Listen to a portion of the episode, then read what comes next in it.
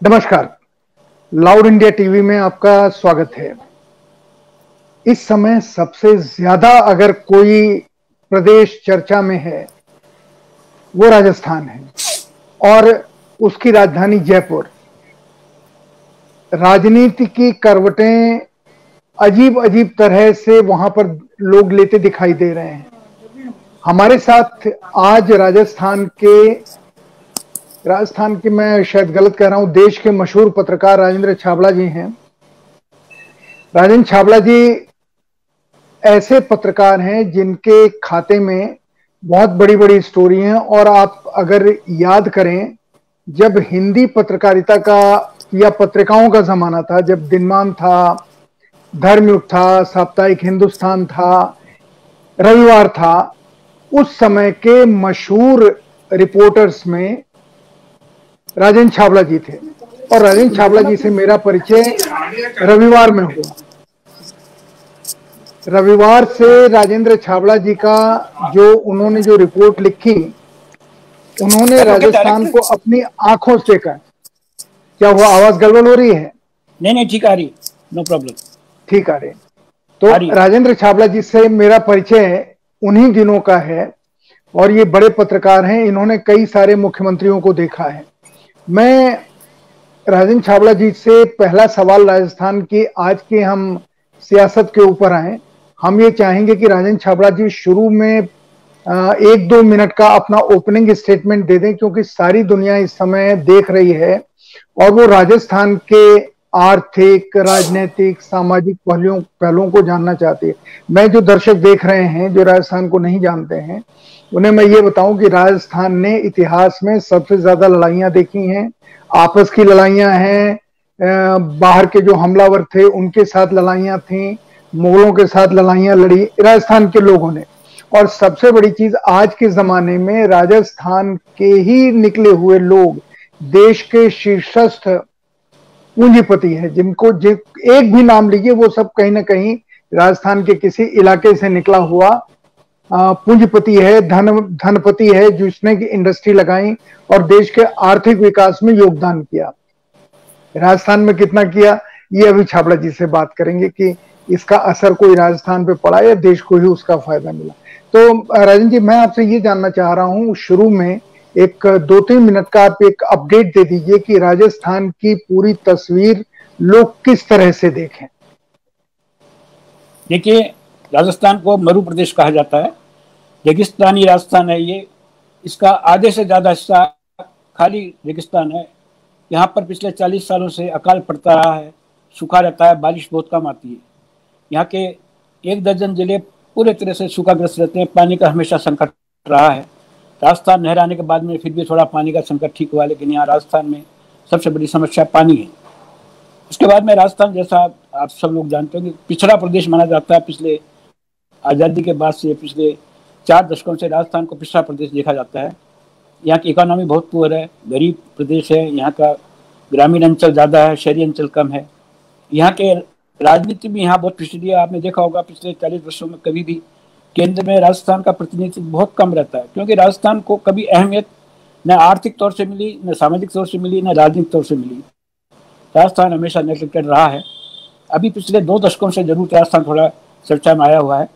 सबसे बड़ी समस्या यहाँ पर यह है कि पानी के साथ साथ गरीबी भी है, यहाँ उद्योग धंधे कम है।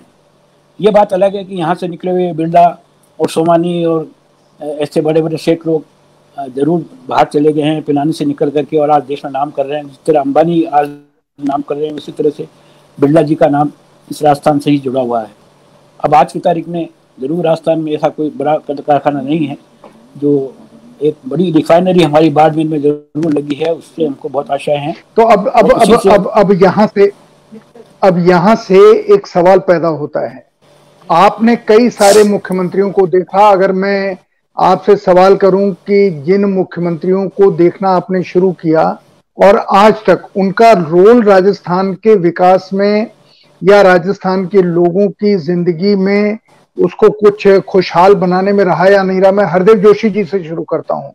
वहाँ से लेके आप अशोक गहलोत तक जितने मुख्यमंत्री रहे हैं, उनको आप कैसे आंकते हैं, उनको कैसे देखते हैं, या राजस्थान के लोग उन मुख्यमंत्रियों को कैसे देखते हैं, किसे याद करते हैं, किसे नहीं याद करते हैं? देखिए, मैं आप हरदी जोशी जी की बात कर रहे हैं मुझसे पहले जाना चाहूँगा, इस प्रदेश को सबसे ज़्यादा यदि स्थायित्व दिया है या जिसको विकास में आगे बढ़ाया है उनका नाम है मोहनलाल सुखाड़िया। मोहनलाल सुखाड़िया हम्म। लगातार सत्रह वर्षों तक इस राजस्थान के मुख्यमंत्री रहे और उनके मुख्यमंत्री काल में इस राज्य ने प्रगति की है। ये हरिदेव जोशी उसके बाद में आए हैं और हरिदेव जोशी से लेकर आज तक सात मुख्यमंत्री बदल गए हरिदेव जोशी के कार्यकाल में भी काफ़ी स्थायित्व था अच्छा प्रगति उन्होंने की अच्छा शासन दिया। लेकिन उनके कार्यकाल में ये रहा कि वो तीन बार आए तीन बार चले गए। बीच में कई मुख्यमंत्री बीच बीच में आए हरिदेव जोशी। के बाद में श्रीचरण माथुर आए, जगन्नाथ पहाड़ी आए, वगैरह वगैरह, ऐसी बरतुल्ला आए। तो क्योंकि स्थायित्व तो नहीं मिल रहा, इसलिए मुख्यमंत्री काम नहीं कर पा रहे थे। भैरव सिंह जी भी आए, तीन बार वो मुख्यमंत्री रहे, लेकिन शुरू के पहला मुख्यमंत्री काल, दूसरा मुख्यमंत्री काल पूरा नहीं हुआ। उसमें वो बहुत अधिक कुछ नहीं कर पाए, लेकिन जो आखिरी का मुख्यमंत्री काल था, उसमें ज़रूर उन्होंने स्थायित्व तो दिया। लेकिन क्योंकि राजनीतिक स्थायित्व तो नहीं होता तो फिर प्रगति और विकास की बातें मुख्यमंत्री यार नहीं कर पाते। हाँ पहले अशोक गहलोत पाँच साल रहे फिर वसुंधरा जी पाँच साल रही फिर अशोक गहलोत रहे और फिर वसुंधरा जी रही। तो मतलब जो पाँच पाँच साल का ये जो पीरियड है पिछले दो दशकों का ये ज़रूर राजनीतिक स्थायित्व का रहा। इस कारण प्रदेश ने थोड़ी प्रगति की है और इसी कारण इसका आज पूरा देश में थोड़ा नाम आगे बढ़ा। राजस्थान के किस मुख्यमंत्री जी जी जी आप आप आप, आप पूरा करें। राजस्थान के किस मुख्यमंत्री की बात करते हैं तो वो तो मैं आपको कहूँगा मोहनलाल सुखाड़िया का ही योगदान सर्वाधिक रहा है। उसके बाद में जो मुख्यमंत्री आए हैं वो अपनी कुर्सी बचाने के चक्कर में ही लगे रहे। भैरव सिंह जी की जैसे मैं बात कर रहा हूँ तो वो दो बार तो दो टर्म तो खाली अपनी मुख्यमंत्री बचाने में लगे रहे। अशोक गहलोत भी आए तो हम्म। पहला कार्यकाल जोड़ तोड़ करके उन्होंने बनाया दूसरे कार्यकाल में वैसे रहा और तीसरा कार्यकाल तो आप देख ही रहे हैं। हाँ वसुंधरा जी के टाइम ये ज़रूर था कि उनके पहले वाले में और दूसरे वाले में ए, कोई बगावत या उनके कुर्सी को कोई खतरा नहीं रहा इसलिए उन्होंने ज़रूर पाँच साल और पाँच साल में राजस्थान में थोड़ा प्रगति करके दिखाया।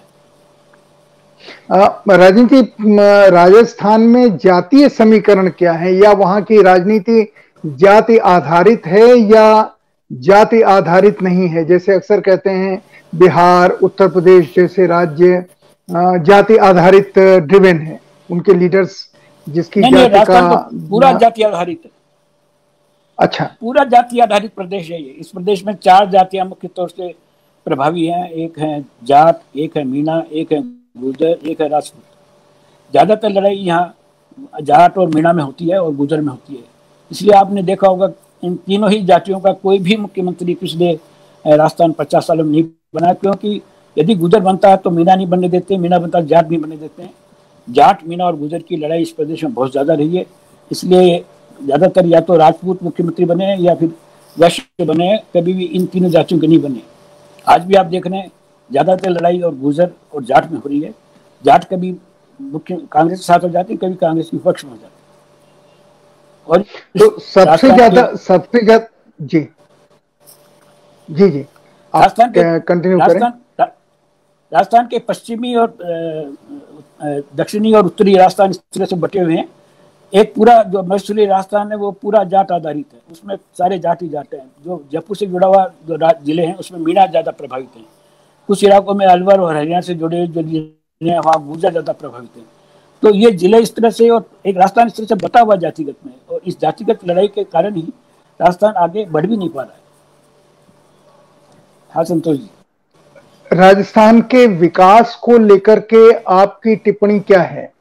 कि ये केंद्र का सहयोग नहीं मिलता जिसकी वजह से अस्थिरता होती है, या पैसा नहीं मिलता, या योजना नहीं है, या या ब्यूरोक्रेसी एक तरीके से इनफेक्टिव है, या फिर पॉलिटिकल लीडरशिप के सामने कोई विजन ही नहीं है राजस्थान के विकास का।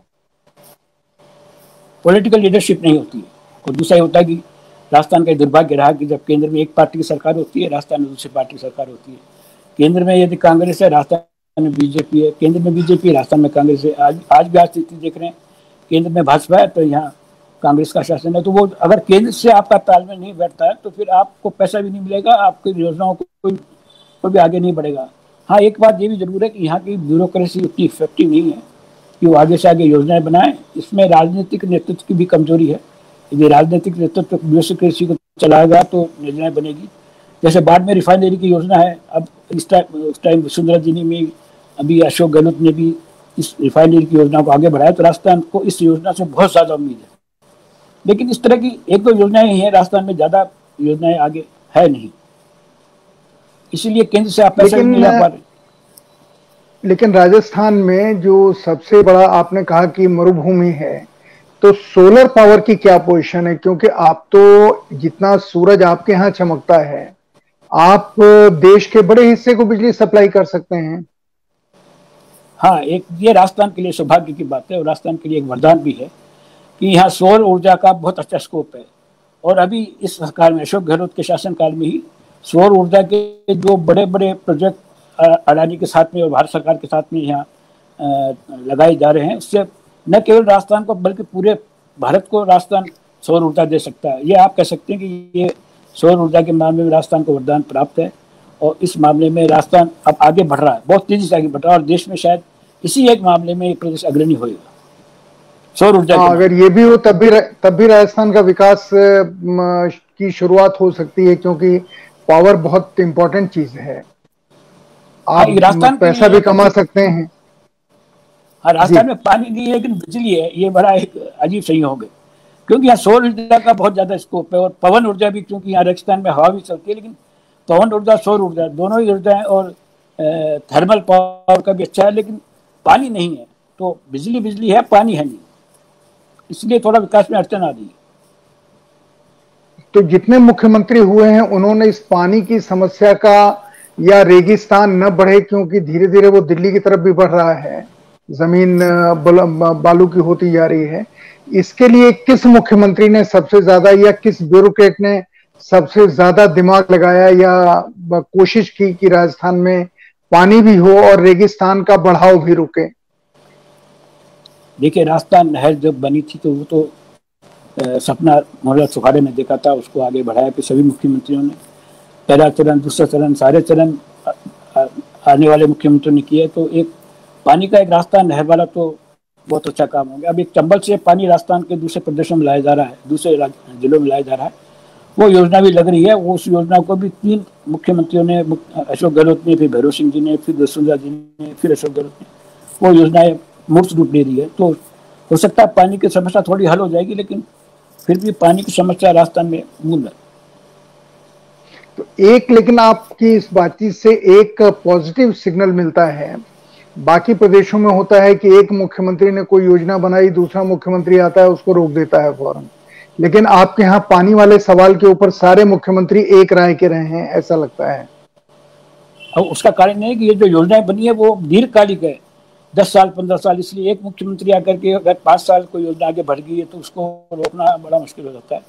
हाँ ये बात है कि पिछले बीस साल में पाँच साल पाँच साल पाँच साल, ये मुख्यमंत्रियों का कार्यकाल रहा है। लेकिन योजनाएँ भी उसी हिसाब से पाँच साल की योजना, आगे बढ़ गई, थोड़ा पाँच साल और बढ़ गई तो बड़ी योजना है। इसलिए मुख्यमंत्रियों का पानी के मामले में ज़्यादा दखल नहीं है। वो तो अलग बात है कि निजी राजनीतिक कारणों से इस ज़िले को ज़्यादा पानी दे दिया, उस ज़िले को ज़्यादा पानी दे दिया नहर के ज़रिए, लेकिन जो बड़ी योजनाएँ हैं, उसमें ज़्यादा मुख्यमंत्रियों के कार्यकाल से फ़र्क नहीं पड़ रहा, वो योजनाएँ बदस्तूर जारी है। अब अभी मैंने भी कहा, आपने भी उसको बताया कि राजस्थान ऐसा प्रदेश है जहाँ से निकले हुए व्यापारी उद्योगपति देश के पैमाने पर खड़े हुए छाए। बिरला जी का नाम लिया, कहा ही जाता था, टाटा बिरला का देश है। दो ही पूंजीपतियों के नाम होते थे, जिनमें बिरला जी आपके यहाँ के थे। अभी अभी लगभग, जो टॉप लाइन के पंद्रह बीस हैं, वो राजस्थान के ही हैं। जानना मैं ये चाहता हूँ, इनका कोई रोल राजस्थान के विकास में रहा या नहीं रहा, चाहे वो शिक्षा हो चाहे वो स्वास्थ्य हो क्योंकि उद्योग तो सरकार की वजह से लग सकते हैं लेकिन शिक्षा है स्वास्थ्य है ये तो इसमें इन लोगों का रोल हो सकता है समाज को आगे बढ़ाने में। क्या इन लोगों ने अपना रोल प्ले किया राजस्थान में या उसको सिर्फ़ अपनी जन्मभूमि ही मानते रहे? नहीं बिरला जी के लिए कह सकते हैं। बिरला जी ने राजस्थान में शिक्षा का बहुत प्रसार किया। पिलानी का जो बिरला इंस्टीट्यूट है वो पूरी तरह से बिरला जी का योगदान है और वो आज देश भर में उसका नाम भी है। इसलिए बिरला जी का योगदान रहा है। शिक्षा के मामले में। और जो उद्योगपति सिंघानिया जी उनका भी रोक रोक रहा है लेकिन ऐसा बहुत अधिक किसी उद्योगपति का राजस्थान में रोल रहा हो ऐसा है नहीं बिल्डा जी के अलावा। ये भी एक अंतर विरोध है। हाँ वो राजस्थान से निकल के गए लेकिन राजस्थान में उन्होंने अपना कोई बहुत ज़्यादा योगदान किया नहीं। न शिक्षा के क्षेत्र में न स्वास्थ्य के क्षेत्र में न और किसी मामले में बिरला जी के अलावा।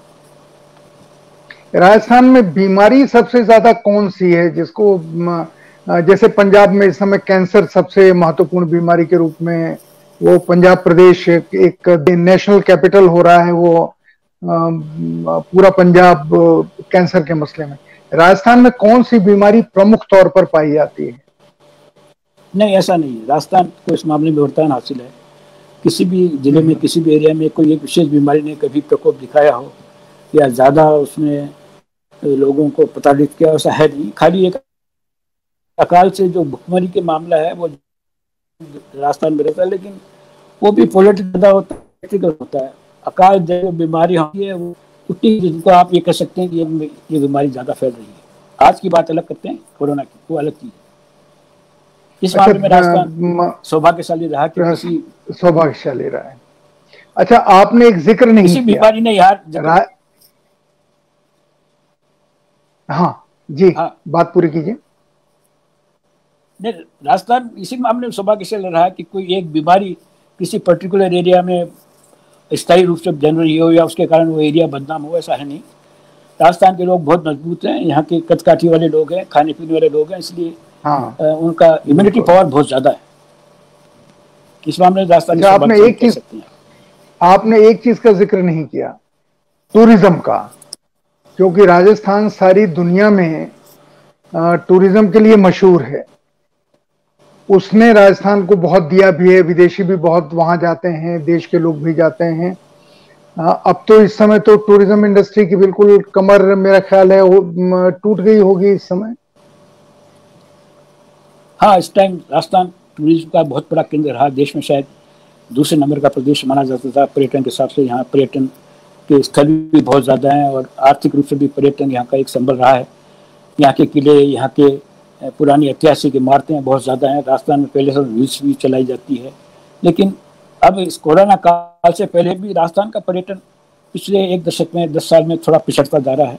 उसका कारण है यहाँ का मैनेजमेंट शायद ठीक नहीं है पर्यटन के मामले में।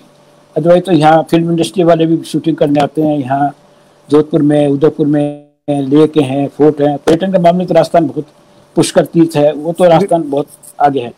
उसका लाभ हम लेकिन उठा नहीं पा रहे रणथम्बोर का पार्क है, ये सब है, लेकिन उसका उपयोग नहीं हो रहा है। आज की तारीख में ये हमारे लिए पर्यटन बहुत पिछड़ गए हम लोग, क्योंकि या तो मुख्यमंत्री ध्यान नहीं दे रहे हैं, या यहाँ के जो पर्यटन अधिकारी को सौंपा जा रहा है, वो प्रॉपर तरजीह नहीं दे रहे इसलिए राजस्थान बल्कि पैलेस और विश्व जो एक प्राइड थी, राजस्थान का गर्व था, वो भी आज की तारीख पीछे चले गया बंद होने की कगार पर आ रही ये भी सचमुच दुर्भाग्य है कि जिस टूरिज़्म के लिए सारी दुनिया राजस्थान आती है राजस्थान की सरकार ही उसको सही ढंग से मैनेज नहीं कर पा रही है।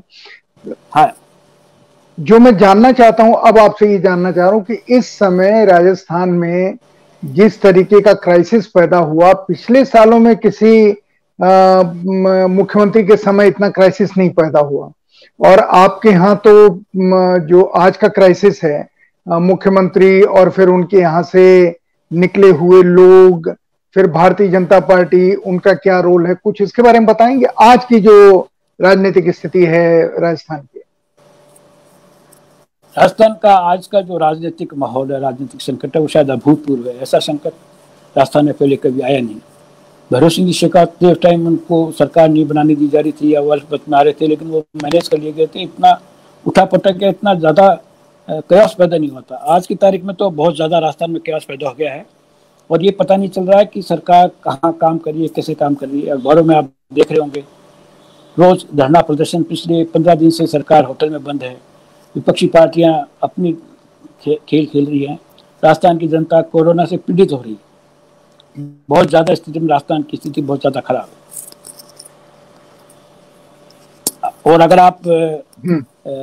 नया डेवलपमेंट ये हो गया कि जो राज्यपाल से सत्र आहूत करने की जो एक विवाद चल रहा था पिछले चार दिन से तो वो तीन दिन पहले धरना प्रदर्शन भी हुआ राजभवन में जैसा अभूतपूर्व ऐसा कभी आज तक हुआ नहीं नारेबाजी भी हुई तो अभी अभी ये सूचना आई है कि इकतीस जुलाई से सत्र बुलाने का नया प्रस्ताव मुख्यमंत्री अशोक गहलोत की ओर से गवर्नर साहब को दिया गया है।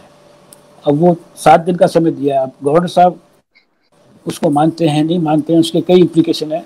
तो आज का दिन, या जब तक गवर्नर साहब उसका रिप्लाई नहीं देते हैं तो बड़ा क्रुशल है राजस्थान की राजनीति के लिए। और अगर आप अच्छा ये ये बताइए, भारतीय जनता पार्टी और कांग्रेस में इनके प्लस पॉइंट क्या है माइनस पॉइंट क्या है? इनके बीच के जो गुट हैं जैसे भारतीय जनता पार्टी में भी गुट हैं वहाँ पे और कांग्रेस में भी हैं। तो ये कौन कौन है क्या क्या लोग हैं इनके दिमाग में क्या चल रहा है क्यों ये क्राइसिस इतने ज़्यादा ऊपर उभर करके आई कुछ हम लोगों को जानकारी दीजिए। पहले मैं आपको भारतीय जनता पार्टी की बात कर लेता हूँ। भारतीय जनता हम्म। पार्टी में जब भैरव सिंह शेखावत थे तो वो उनका इतना वर्चस्व था कि कोई ओपन में आकर के उनके खिलाफ विद्रोह नहीं कर सकता था। वो जब उन्नीस सौ तिरानवे में अमेरिका गए तो पीछे से क्लीवलैंड गए तो पीछे से बगावत ज़रूर की गई लेकिन उन्होंने मैनेज कर लिया था उसको। और इतना बाहर नहीं आया था और किसी तरह का कयोस पैदा नहीं हुआ था। लेकिन हम्म, हम्म। कांग्रेस में आज स्थिति दूसरी है। जो भाजपा की वर्तमान हम्म। स्थिति है वो ये है कि अब तक वसुंधरा राजे राजस्थान में बहुत प्रभावशाली रही थी। पिछले जब उनका पहला कार्यकाल था मुख्यमंत्री कार्यकाल तब भी वो एक सत्तर राज्य उन्होंने किया। जो पिछले एक सत्तर राज्य के साथ एक ये प्लस पॉइंट ये है कि यहाँ आला कमान का कोई दखल नहीं है या कोई विद्रोह वाले लोग इस तरह से ओपन में नहीं आ सकते। नहीं तो वसुंधरा के आगे किसी ने हिम्मत की कि उनके खिलाफ विद्रोह करे। पिछले वाले पाँच साल में और इस वाले पाँच साल में। वो अलग बात है कि भाजपा आला कमान से उनकी पटरी नहीं बैठी। पिछले वाले सरकार, पिछले शासनकाल में भी आला कमान से उनकी पटरी नहीं बैठी थी। बराबर दो ढाई साल तक तो वो केंद्रीय नेतृत्व से बात तक नहीं कर पा रही थी। वो संकट ज़रूर रास्ता में, लेकिन within party Vasundhara ji के खिलाफ कोई बगावत उस कार्यकाल में हुआ इस कार्यकाल में ऐसा नहीं है। उनका इतना प्रभाव था और इतनी पकड़ थी कि वो विरोधियों को उठने दे पाई थी। राजस्थान में स्थिति बिल्कुल अलग है। राजस्थान में जब शेखावत पहली अशोक गहलोत जब पहली बार आए, तब भी आला, यहाँ आला कमान का दखल बहुत है। राजस्थान में कांग्रेस का आला कमान दखल देता है। जब अशोक गहलोत पहली बार मुख्यमंत्री बनना चाह रहे थे, तब भी नटवर सिंह और अशोक गहलोत में टकराव था कि कौन मुख्यमंत्री बनेगा। फिर वहाँ से पर्यवेक्षक आए, उन्होंने वोटिंग कराई, खैर अशोक गहलोत बन गए। तो उस टाइम जब नटवर सिंह का एक खेमा था, वो आखिरी दम तक जो उनके साथ लोग जुड़े हुए थे, वो अशोक गहलोत का विरोध करते रहे। उसके बाद पिछले चुनाव में सीपी जोशी बहुत बड़े कंटेंडर थे अशोक गहलोत के लिए, लेकिन वो एक वोट से हार गए, फिर वो बन नहीं पाए। लेकिन उनके जो खेमे के लोग थे, वो अशोक गहलोत भाजपा आला कमान के साथ कांग्रेस आला कमान के साथ मिलकर के उनका विरोध करते रहे, उनको चैन से नहीं जीने दिया। जहाँ तक वर्तमान स्थिति है वो बहुत ही असाधारण स्थिति है। सचिन हम्म। पायलट पिछले पाँच साल में जब वसुंधरा सरकार थी तो वो यहाँ के प्रदेश अध्यक्ष थे। उन्होंने पाँच साल मेहनत की। पाँच साल मेहनत करने के बाद में वो कांग्रेस को सत्ता में लेके आए। उनका ये मानना है कि क्योंकि मैंने मेहनत की इसलिए मुख्यमंत्री मेरे को मिलना चाहिए। लेकिन अशोक गहलोत क्योंकि कद्दावर नेता थे दिल्ली में उनका वर्चस्व है दिल्ली में उनकी पहुँच है इसलिए उन्होंने दस पंद्रह दिन तक ये हवा पोज चलता रहा कि कौन मुख्यमंत्री बनेगा। लेकिन अंततः फैसला अशोक गहलोत के पक्ष में हुआ। और सचिन पायलट उप मुख्यमंत्री बनने के लिए राज़ी हो गए। उस टाइम राहुल गांधी ने कहते हैं, ऐसा समझौता कराया था कि दोनों बराबर करके चलेंगे आदि आधी सत्ता बांट के चलेंगे। लेकिन हुआ ऐसा नहीं। अशोक गहलोत ने अपने प्रभाव से, अपने कस से या अपनी सूझबूझ से सरकार को, शासन को धीरे धीरे अपने पकड़ मज़बूत बनाते रहे। सचिन पायलट हाशिए में जाते रहे जाते रहे। ये अभी यशोद मुख्यमंत्री ने खुद ने किया है कि पिछले डेढ़ साल में उनकी सचिन पायलट से टॉकिंग टर्म्स ही नहीं है। कितनी बड़ी बात हाँ ये कमाल की चीज़ है कमाल की चीज़ है।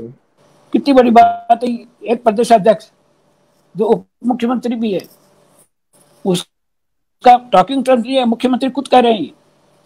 और शायद बाहर के लोगों को ज़्यादा मालूम नहीं होगा ये भी एक बड़ी बात है कि सचिन पायलट उप मुख्यमंत्री तो हैं। लेकिन वो पिछले डेढ़ साल में एक दिन भी सचिवालय में नहीं आए। एक दिन भी अपने ऑफ़िस में बैठ के काम नहीं किया उन्होंने। वो अपने घर से काम कर रहे हैं।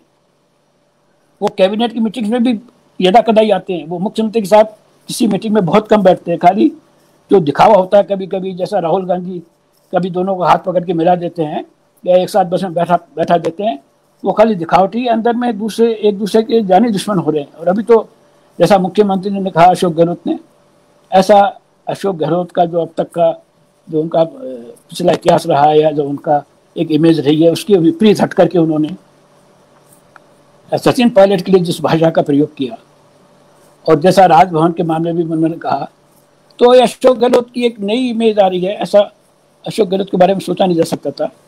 तो मैं कहना ही चाह रहा था कि अशोक गहलोत और सचिन पायलट दोनों गुट इस टाइप एक दूसरे के आमने सामने टकराव हो रहे हैं। भाजपा खाली मुख दर्शक बनी हुई है। हाँ इसमें एक विडम्बना ये हो गई कि सचिन पायलट जो सोचते थे कि मेरे पास में तीस एम हैं, मैं तीस एम के साथ में लेकर के और बगावत कर दूँगा तो वो शायद उसमें सफल नहीं हो पाए। उनके पास में एम एल या उन्नीस ही रह गए। इसलिए आज बहुमत अशोक गहलोत के साथ में इसलिए सचिन पायलट बगावत नहीं कर पाए। लेकिन वो आज सरकार को अस्थिर करने में पूरी तरह सक्षम है। और जो आज स्थिति हो रही है वो यही हो रही है कि अशोक गहलोत के पास में यदि सचिन पायलट के उन्नीस विधायक बाहर चले जाते हैं तो उनके पास प्रत्यक्ष रूप से बहुमत नहीं है। वो निर्दलियों के साथ में या बसपा के छह विधायकों के साथ में मिलकर के 102 का दावा करते हैं। लेकिन प्रत्यक्ष रूप से कांग्रेस में कितने एमएलए उनके साथ हैं, वो अब घट करके केवल अट्ठासी रह गए हैं, वो बहुत कम हो गए इसलिए वो एक संकट उनके पास में है। अब ये संकट कैसे टलेगा इस टाइम तो सरकार पूरी तरह भाड़ेबंदी में है, होटलों में बैठी हुई है, वहीं से पंद्रह दिन से सरकार चला रहे हैं। रास्ता में कोरोना की स्थिति बहुत भयावह हो गई है। एक हज़ार से ज़्यादा केस रोज आने लग गए हैं। अकेले अलवर में तीन सौ इकहत्तर थ्री सेवन वन केस कल आए हैं टू सेवन वन मुख्यमंत्री के गृह ज़िले में आ रहे हैं। स्थिति विस्फोटक हो रही है, लेकिन सरकार को उससे कोई लेना देना नहीं है। उनके स्वास्थ्य मंत्री भी और मुख्यमंत्री खुद भी होटल में बैठ करके और अपनी सरकार को बचाने में लग रहे हैं। ये कोरोना का संकट बहुत ज़्यादा गहरा होता जा रहा है। पर अभी आपने बहुत महत्वपूर्ण बात बताई कि डेढ़ साल से सचिन पायलट सेक्रेटेरिएट आए ही नहीं। जी हाँ बिल्कुल नहीं आए। बिल्कुल नहीं आए। तो एक, और इस सिचुएशन पे कांग्रेस का जो सो कॉल्ड हाई कमान नहीं इसी इसी संदर्भ में एक मैं रोचक तथ्य बता देता हूँ सचिन पायलट जब मुख्यमंत्री उप मुख्यमंत्री बने तो मुख्यमंत्री के हमारे यहाँ एक अलग खंड बना हुआ, मुख्यमंत्री का अलग एक बिल्डिंग है, मुख्यमंत्री भवन कहते हैं उसकी। पहली मंजिल पर मुख्यमंत्री बैठते हैं, नीचे की मंजिल खाली है। सचिन पायलट ये चाह रहे थे कि नीचे की मंजिल में उनका ऑफ़िस हो। वो जब शपथ ग्रहण के बाद पहली बार सचिवालय में आए तो वो सीधा मुख्यमंत्री भवन में गए और उन्होंने ये इच्छा प्रकट की कि मैं इस नीचे की मंजिल में बैठूँगा। लेकिन तब अशोक गहलोत ने स्पष्ट मना कर दिया कि नहीं, आप इस बिल्डिंग में नहीं बैठेंगे, आपको अलग बिल्डिंग में बैठाना पड़ेगा। और जो ओरिजिनल सचिवालय की मूल बिल्डिंग थी, उसमें जो पुराना मुख्यमंत्री का कार्यालय था, उसको नए ढंग से सजाया गया। दो महीने लग गए उसको सजाने में, उसको काफ़ी खर्चा किया गया। लेकिन जब वो भवन बन रहा था, तब तो सचिव सचिन पायलट उसको देखने आए। लेकिन वो बन के तैयार हो गए, उन्होंने उस तरफ़ मुँह ही नहीं किया। सचिवालय में आते ही नहीं है सचिन पायलट। कितनी बड़ी विडम्बना है। डेढ़ साल में एक बार भी मुख्यमंत्री सचिवालय में नहीं आए हैं। का, कल का दिन कल का दिन भाई राजस्थान की सियासत के लिए पॉलिटिक्स के लिए बड़ा इम्पोर्टेंट है। सुप्रीम कोर्ट का डिसीज़न आने वाला है। हाँ जी। इसका क्या असर पड़ेगा राजस्थान के जो एमएलए हैं मतलब कांग्रेस के दोनों गुटों के ऊपर? देखिए अभी जो कानूनी स्थिति है वो तो आज की तारीख में सचिन पायलट के पक्ष में है। वो जो स्पीकर ने उनको नोटिस दिया था उन्नीस विधायकों को कि आप इसमें नहीं आए, पार्टी की मीटिंग में नहीं आए तो वो तो ये माना जा रहा है कि वो स्पीकर की प्रव्यू के बाहर था, क्योंकि वो बाहर लागू नहीं होता। है लेकिन जो स्पीकर महोदय थे, वो अलग से अलग कानूनी पेश में जा रहे हैं। वो चौबीस तारीख उनको लास्ट डेट की डेट दी थी, उस लास्ट डेट को जब सुप्रीम, हाई कोर्ट ने जब निर्णय नहीं आगे बढ़ाया तो उन्होंने एक शब्द लिख दिया। पहले तो पर लिखा कि सचिव स्पीकर महोदय हमारे आग्रह पर अपना जो नोटिस का डेट है वो आगे बढ़ा रहे हैं। लेकिन उन्होंने आखिरी में शब्द लिख दिया एज डायरेक्टेड ये तारीख हम आगे बढ़ाते हैं। तो इस पर स्पीकर महोदय का ये कहना था कि मैं डायरेक्शन कैसे सोच सकता हूँ? मैं तो खुद ही अपने आप में एक पावर हूँ। उस मुद्दे को लेकर के वो सुप्रीम कोर्ट में चले गए। उनको उम्मीद ये थी कि सुप्रीम कोर्ट जैसे ही वो जाएँगे, साढ़े दस बजे, बारह बजे उनके पक्ष में फैसला दे देगी। लेकिन सुप्रीम कोर्ट ने पहले कहा कि नहीं, आप रस्ते से आइए। आप रजिस्ट्रार के पास जाइए, अपना लगाइए केस और तब उनका अगले अगले दिन नंबर आया, एक दिन वैसे खराब हो गया। अगले दिन जब उनका सुनवाई का नंबर आया तो सुप्रीम कोर्ट ने कहा कि नहीं, इसको बाकायदा सुना जाएगा, जल्दीबाजी नहीं होगा। इसलिए आप अपना, इसको रोके रखे सोमवार तक। उसमें सब, फिर उन्होंने उनको रोक लगा दी कि आप सोमवार तक आदेश नहीं देंगे। तो बताया जा रहा है कि कल फिर इस नए हाई कोर्ट के नए आदेश को लेकर के फिर स्पीकर महोदय फिर सुप्रीम कोर्ट में जा रहे हैं। और एक दूसरा मुद्दा जो सुप्रीम कोर्ट में जाने का होगा, वो ये है कि बसपा के छह विधायक हमारे यहाँ थे, उनको अशोक गहलोत ने किसी भी तरह से राज़ी करके और आठ महीने पहले उनको कांग्रेस में शामिल कर लिया। होना चाहिए था कि अध्यक्ष जो पार्टी का होता है, वो इसमें पार्टी होता है, वो उनको शामिल करता है। लेकिन सचिन पायलट की बिना मर्ज़ी के, बिना उनको कॉन्फिडेंस में लिए, उन्होंने छह विधायकों को अपने पक्ष में शामिल कर लिया। शामिल करने के बाद में उनको औपचारिक रूप से शामिल करने का मुद्दा भी तीन महीने तक लटकता रहा और बाद में चुपचाप अशोक गहलोत उनको दिल्ली ले गए और छह विधायकों को दिल्ली में ले जाके कांग्रेस में शामिल करवाया सचिन पायलट को पता भी नहीं लगा उसमें पार्टी भी नहीं थी अब जो। भाजपा है वो ये कह रही है कि जो छह विधायक आपने शामिल किए हैं ये गैर कानूनी है ये कांग्रेस के लोग नहीं है कांग्रेस में शामिल नहीं हो सकते क्योंकि बसपा राष्ट्रीय पार्टी है और राष्ट्रीय पार्टी की जो अध्यक्ष हैं मायावती जी, उन्होंने कहा कि नहीं, मैं इस अपने विधायकों को कांग्रेस में शामिल नहीं करना चाहती और नहीं करूँगी। और उन्होंने अपने विधायकों को छह विधायकों को उल्टा नोटिस दिया है कि आप पार्टी छोड़ के कैसे चले गए वहाँ। तो भारतीय जनता पार्टी कोर्ट में इस बात को लेके गई है कि साहब, ये जो छह सदस्य हैं, ये कांग्रेस के लोग नहीं हैं, ये कांग्रेस के बाहर के लोग हैं, इसलिए आप जो अशोक गहलोत दवा कर रहे हैं कि मेरी सदस्य संख्या एक सौ दो हो गई है, वो गलत है। इस पर निर्णय करिए। यह मुद्दा छह महीने से स्पीकर महोदय के दरबार में अटका हुआ था। अब चूँकि अब राजनीति का माहौल गर्म हुआ तो इसको नए सिरे से हाईकोर्ट में ले गए। हाईकोर्ट में इस मामले पर भी कल सुनाई होगी। यदि छह सदस्य अयोग्य हो जाते हम्म, हम्म। छह सदस्य अयोग्य हो जाते हैं तो फिर तो फिर सिनेरियो और भी पलट जाएगा। और उधर यदि वो नोटिस खारिज कर दिया जो उन्नीस सदस्यों को स्पीकर महोदय ने दिया था कि आप नोटिस नहीं दे सकते ये आपके अधिकार क्षेत्र में नहीं है तो वो फिर मुद्दा अलग हो जाएगा। और यदि इस मुद्दे पर एक दूसरे के खिलाफ कोई जाता है, वो फिर सुप्रीम कोर्ट में चले जाएँगे। इसलिए कानूनी दाव पे तो बहुत ज़्यादा लंबा हो गया है। लेकिन अब मुख्य समस्या ये है कि पंद्रह दिन से सरकार उनके 102 या 100 जैसा बताते हैं, सारे बाड़ाबंदी में, एक होटल में बंद है।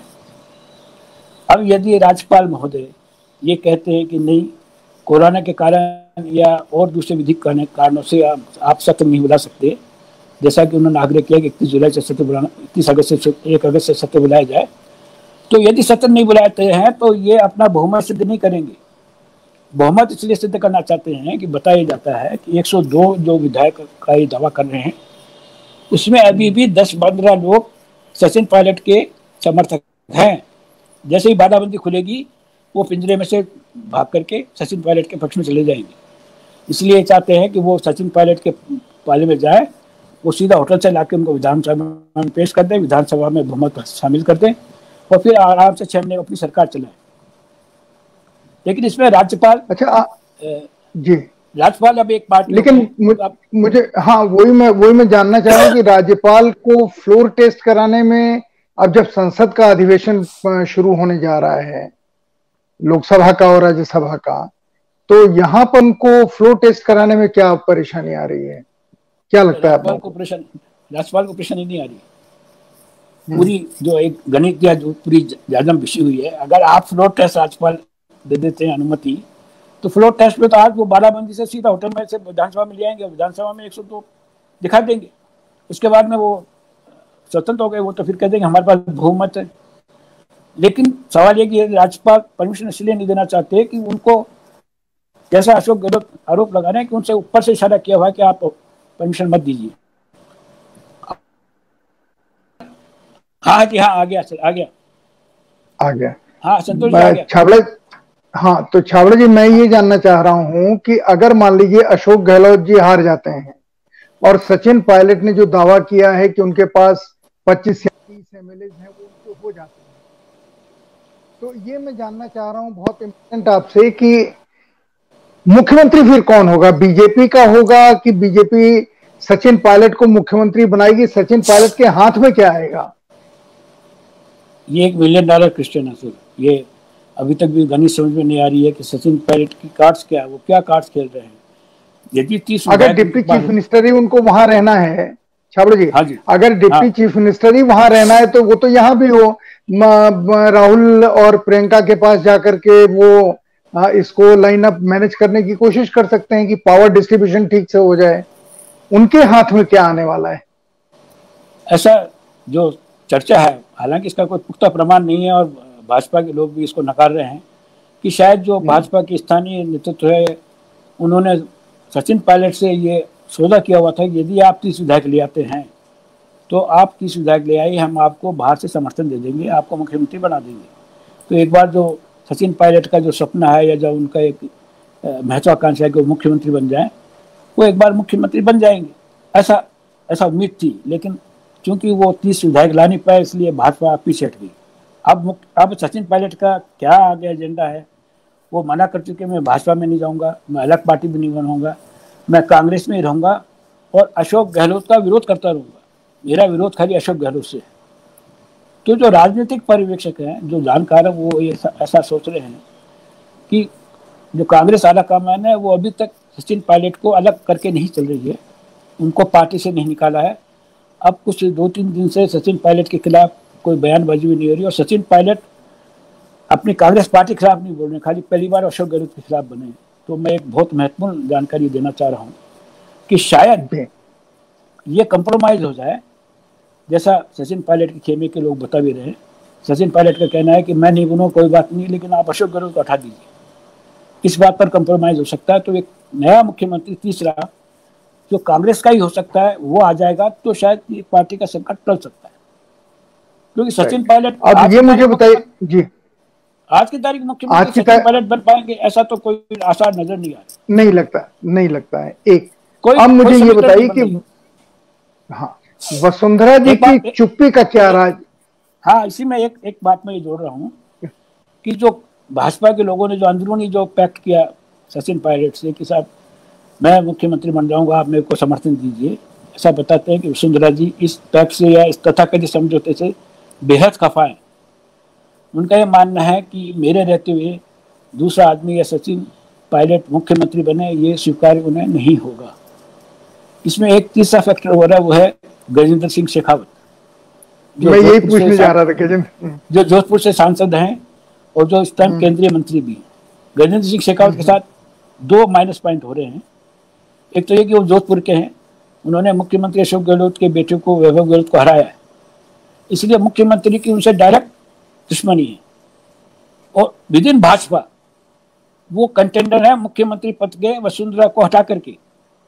और केंद्रीय। नेतृत्व के भी वो नॉमिनी है, राजस्थान में मुख्यमंत्री बनने के और ऐसा माना जा रहा है कि भाजपा आलाकमान भी गजेंद्र सिंह को एज मुख्यमंत्री आगे प्रोजेक्ट कर रही है लेकिन गजेंद्र सिंह के खिलाफ जो ये हमला हो रहा है, उन्हें जो इस टाइम तथाकथित वीडियो टेप में या उसमें फंसाया जा रहा है, वो सिर्फ़ अशोक गहलोत खेमा इसलिए कर रहा है कि वो अब वैभव गहलोत से अपना बदला चुकाना चाह रही है गजेंद्र सिंह शेखावत के साथ में और इस तथाकथित योजना को वसुंधरा जी अंदर से समर्थन कर रही है इसलिए कि वो भी गजेंद्र वो भी शेखावत शेखावत को निपटना चाहती है कि यदि वो ये कांटा उनके राह से हट जाएगा तो फिर वसुंधरा जी का है और दूसरा मुख्यमंत्री का कोई दावेदार राजस्थान में जो वो दो तीन लोग हैं नहीं ऐसा इसलिए बहुत अच्छा, उलझा हुआ मामला हो रहा है। जी। अच्छा चूँकि आप सारी अंदरूनी भारतीय जनता पार्टी हो या कांग्रेस की हो आप इसकी राजनीति जानते हैं पिछले जो पाँच साल बीते हैं वसुंधरा जी के दिल्ली में और राजस्थान में भी जब जब हम आए आप लोगों से बातचीत हुई या लोगों से बातचीत हुई सबके दिमाग में एक बात थी कि जो सेंट्रल पार्टी है बीजेपी की जो अमित शाह और या राजनाथ जी या मोदी जी आ, के साथ वाले लोग हैं वो वसुंधरा जी को यहाँ से डिसलॉज करना चाहते हैं। वो चाहते हैं वसुंधरा जी राजस्थान खाली करें तो क्या वो लोग भी अभी कोई अपना स्कोर सेटल कर रहे हैं? नहीं नहीं वो लोग तो इसको सेटल करेंगे लेकिन सवाल यह कि गजेंद्र सिंह शेखावत खुद इस तरह उलझ गए हैं अब उनके खिलाफ इतना ज़्यादा माहौल बन गया है एक और कोई एक सोसाइटी का केस है पुराने ज़मीन का जो जिसमें हाँ। गजेंद्र सिंह शेखावत भी इन्वॉल्व है वो कहते हैं काफ़ी करोड़ों का घोटाला उन्होंने किया वो केस भी अभी इमर्ज होकर आ गया है तो गजेंद्र सिंह शेखावत हम्म। की टेप कांड में या जिस तरह से जो अब उनकी सो कार्ड बदनामी हो रही है उस कारण मैं नहीं लगता कि अब वो मुख्यमंत्री पद के इतने सशक्त दावेदार होंगे। तो एक तरह से वसुंधरा जी को ब्लेसिंग डिस्काइज हो रहा है, जो गद्दर सिंह शेखावत के खिलाफ भी जो माहौल बन रहा है।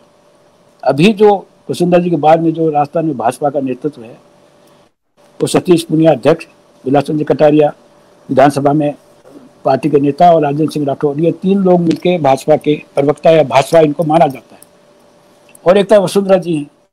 वसुंधरा पिछले दस दिन तक बोली ही नहीं, लेकिन कहते हैं भाजपा आला कमान ने फिर ऊपर से उन पर दबाव डाला तो उन्होंने स्टेटमेंट दिया, लेकिन वो भी बहुत नपा तुला दिया और फिर वो वापस चुप होकर बैठ गई।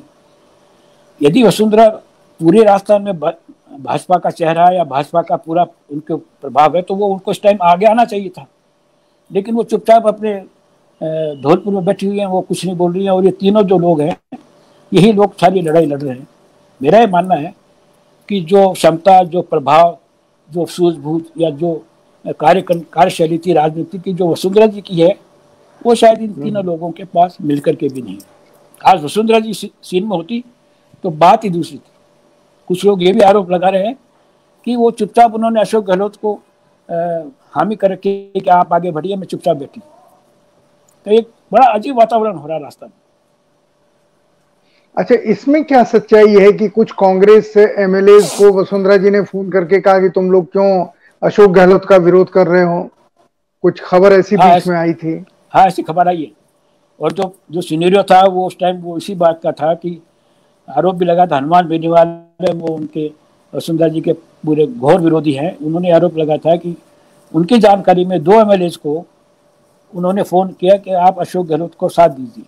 तो जब ये खबरें बाहर आई ये भाजपा आला कमान ने कहते हैं वसुंधरा जी को डाटा फटकारा है, जैसा भी कहा होगा, तभी उनका वक्तव्य आया कि नहीं नहीं, मेरा पूरी डेडिकेशन पार्टी के साथ में और मैंने किसी को कोई फ़ोन नहीं किया।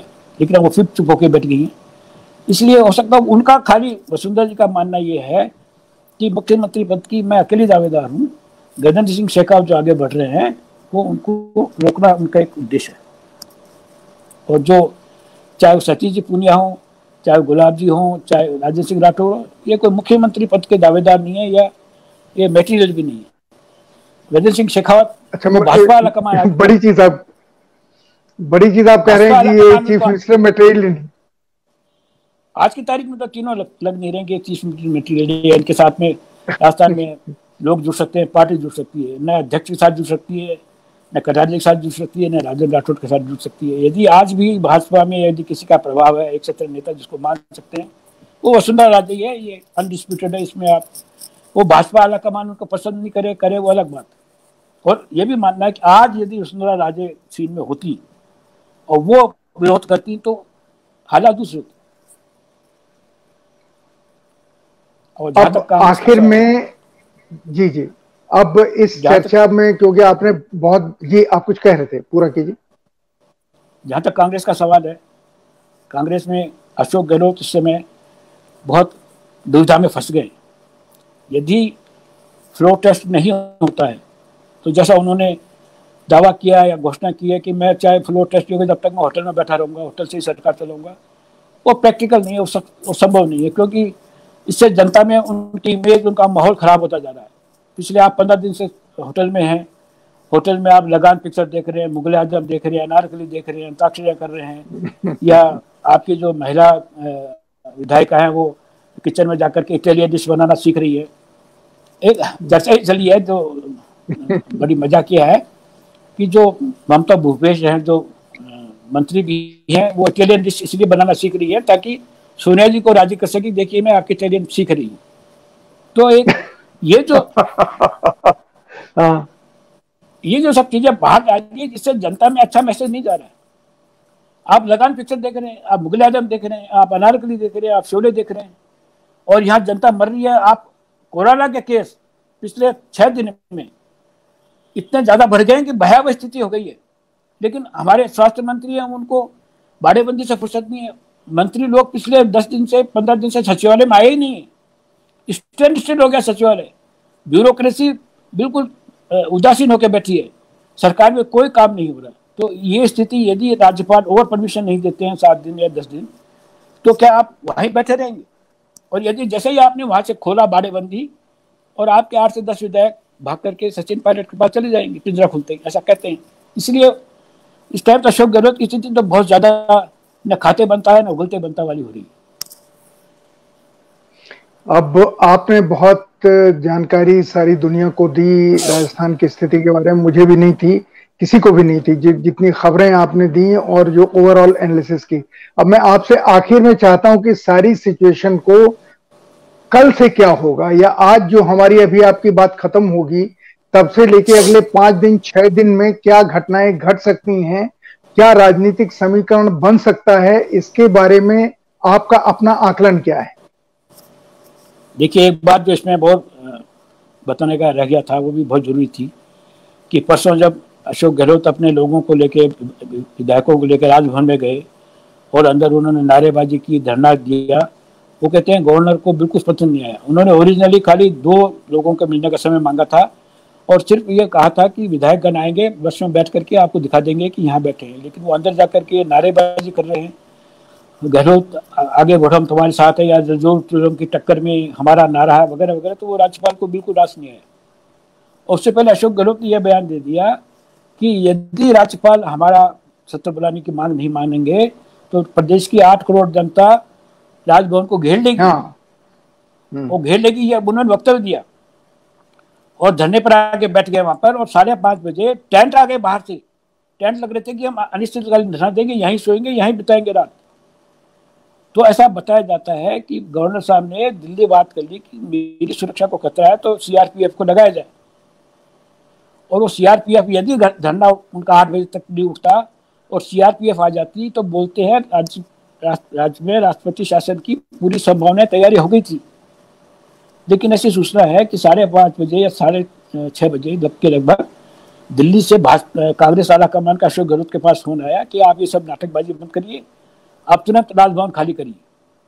और तब वो हठात, जहाँ तो टेंट आ रहे थे, वो हठात वो राजभवन खाली करके चले गए। तो वो राष्ट्रपति शासन लगता लगता बच गया। बच गया। लेकिन सवाल यह कि अब यदि राज्यपाल सत्र बुलाने की अनुमति नहीं देते हैं तो अशोक गहलोत क्या करेंगे? क्या वहीं बैठे रहेंगे? कब तक वो बाड़ेबंदी करेंगे? और यदि उनको खुला छोड़ देते हैं तो वो भाग करके सचिन पायलट खेमे में जा सकते हैं। और राज्यपाल यदि सत्र का दे देते अनुमति जो कि संभावना कम लग रही है जितना हालत बिगड़ गई है तो फिर अशोक गहलोत निश्चित रूप में अपना बहुमत सिद्ध कर देंगे और फिर वो छह महीने तक आराम से शासन चला सकते हैं। जहाँ तक राजनीतिक उठा पटक का सवाल है, कौन मुख्यमंत्री बने, नहीं बने, क्या होना चाहिए, नहीं होना चाहिए, स्थिति हकीकत यह है कि राजस्थान जिस तरह से कोरोना फैल रहा है, जो राजस्थान की जनता पिस रही है, उसमें अशोक गहलोत बने, चाहे कोई बने, लेकिन स्थायी मुख्यमंत्री अब बनना बहुत ज़रूरी है। यदि अशोक गहलोत ही विश्वास में प्राप्त करके एक बार छह महीने के लिए स्थायी रूप से मुख्यमंत्री बनते हैं तो राजस्थान जो कोरोना काल में बहुत पीछे चला गया है, वो शायद कुछ रिकअप रिकअप हो सकता है लेकिन हालत बहुत भयावह है। राजनीतिक अगर स्थिति नहीं आएगी तो राजस्थान में कोरोना इतना ज़्यादा महामारी हो जाएगी कि उसको संभाले नहीं संभल पाएगा। आप बिल्कुल सही कह रहे हैं और मैं एक टिप्पणी आपकी बात से निकाल रहा हूँ कि अगर मान लीजिए अशोक गहलोत हार जाते हैं तो जो क्राइसिस आज कांग्रेस में है कल वो भारतीय जनता पार्टी में शुरू हो जाएगा। हाँ बिल्कुल हो जाएगा। कौन बनेगा मुख्यमंत्री अगर बनना है? नहीं नहीं हारने की स्थिति तो कब आएगी देखिए। हारने की स्थिति तो बड़ी मुश्किल है ना क्या फ्लोर टेस्ट कराएँगे तो ही हारेंगे ना। फ्लोर टेस्ट मान लीजिए फ्लोर टेस्ट होता है मान लीजिए फ्लोर टेस्ट होता है और हैं? फ्लोर टेस्ट में हारने की संभावना बहुत कम है। बहुत कम अलग बात तो अशोक गहलोत जो उन्नीस विधायक उनके अलावा भी अभी जैसा सचिन पायलट का दावा है कि वो कुल तीस मेंबर उनके साथ थे। यदि वो दस बारह मेंबर बगावत कर देते हैं और विपक्ष में वोट दे देते हैं वो एक संभावना नज़र आती है। उस टाइम फिर अशोक गहलोत की सरकार गिर सकती है। तो लेकिन फिर तत्काल राष्ट्रपति शासन लगेगा। एक बार भाजपा का मुख्यमंत्री कोई बनने वाला है नहीं। न, कांग्रेस बनेगा। एक रास्ता जो कांग्रेस सरकार को बचाने का है, वो या तो फ्लो टेस्ट में अशोक गहलोत विजयी हो जाते हैं, या फिर पार्टी कंप्रोमाइज हो जाए कि न अशोक गहलोत, न सचिन पायलट, कोई तीसरा मुख्यमंत्री बना दो तो पार्टी का ये संतोष एक बार बंद हो सकता है। तो राजेंद्र छावला जी, आपको बहुत बहुत धन्यवाद देते हैं। आपने जितनी जानकारी दी, ये सचमुच बहुत वैल्यूएबल जानकारी है। और देश के लोग या विदेश के लोग जो पहला हिस्सा था, उसमें राजस्थान के अंतर विरोध जो विकास को लेके हैं, या राजस्थान की अपनी त्रासदी, पानी, बालू, इन सबको लेके, कोरोना को लेकर के। और बाद में जो आपने आज की स्थिति का विश्लेषण किया, उसके लिए आपको बहुत बहुत धन्यवाद। और आपके साथ फिर हम, मेरा ख्याल है अभी राजस्थान अगले सात दिन, आठ दिन तक आपने जो एक इशारा किया है, डेट का इकतीस तक तो वो चर्चा में सारे देश में रहने वाला है। तो मैं आपको बीच में फिर तकलीफ़ दूँगा ताकि आप नया अपडेट हमको दे सकें, क्योंकि आप उन पत्रकारों में हैं जो सारी घटनाओं को घटने से पहले कैसे घट रही हैं, उसका अंदाज़ा कर लेते हैं। आपकी पूरी पत्रकारिता ने तो मुझे यही बताया है। और ऐसे लोग अब कम पत्रकार हैं। राजस्थान में तो बहुत कम है देश में भी कम है ऐसे पत्रकार जिस तरह का आपने जर्नलिज्म किया है, जिस तरह से लोग आपसे खुले हुए हैं, भैरव सिंह जी रहे हों या वसुंधरा जी रही हों या कांग्रेस के लोग रहे हों, सब आपसे जितना खुले हुए हैं, वो सचमुच आपकी ताकत है और इसीलिए आपने इतनी सारी जानकारी हमको दी। आपको बहुत बहुत धन्यवाद। कई बार बीच में इंटरनेट गड़बड़ हुआ लेकिन अब ये तो हमारा डिजिटल इंडिया है उसका क्या कर सकते हैं? तो आपको बहुत बहुत धन्यवाद और फिर आपसे राजस्थान के सवाल के ऊपर हम संभव हुआ तो मंगल को आपसे एक बार फिर बात करेंगे ताकि अपडेट मिल मिल सके देश को कि क्या हो रहा है राजस्थान। नमस्कार। नमस्कार। तो आप लाउड इंडिया टीवी के दर्शकों आप देख रहे थे राजेंद्र छाबड़ा जी को। और आपने अंदाज किया होगा कि इनके पास जो जानकारी है, वो वो जानकारी जो कल घटना घटने वाली है, ऐसे पत्रकारिता अब नहीं हो रही है। और जो टेलीविज़न की पत्रकारिता हो रही है, उसके आगे आज जो राजेंद्र छाबड़ा ने, जी ने कहा, आप सोच लीजिए कि जिस तरह की राजस्थान की रिपोर्टिंग हो रही है टेलीविज़न के ऊपर, किसी भी चैनल के ऊपर, वो कितना सुपरफिशियल है और इनसाइड स्टोरीज क्या हैं, वो राजन छाबड़ा जी से बात करके आपने इनकी बात सुन करके आपने अंदाज़ा किया होगा। तो मैं आपसे विदा लेता हूँ और आ, कोशिश करूँगा कि राजस्थान की अगली स्थिति क्या होने वाली है उसके बारे में मैं आपको अगले दो तीन दिनों में इन्हीं से बात करके फिर अपडेट कर सकूँ। नमस्कार।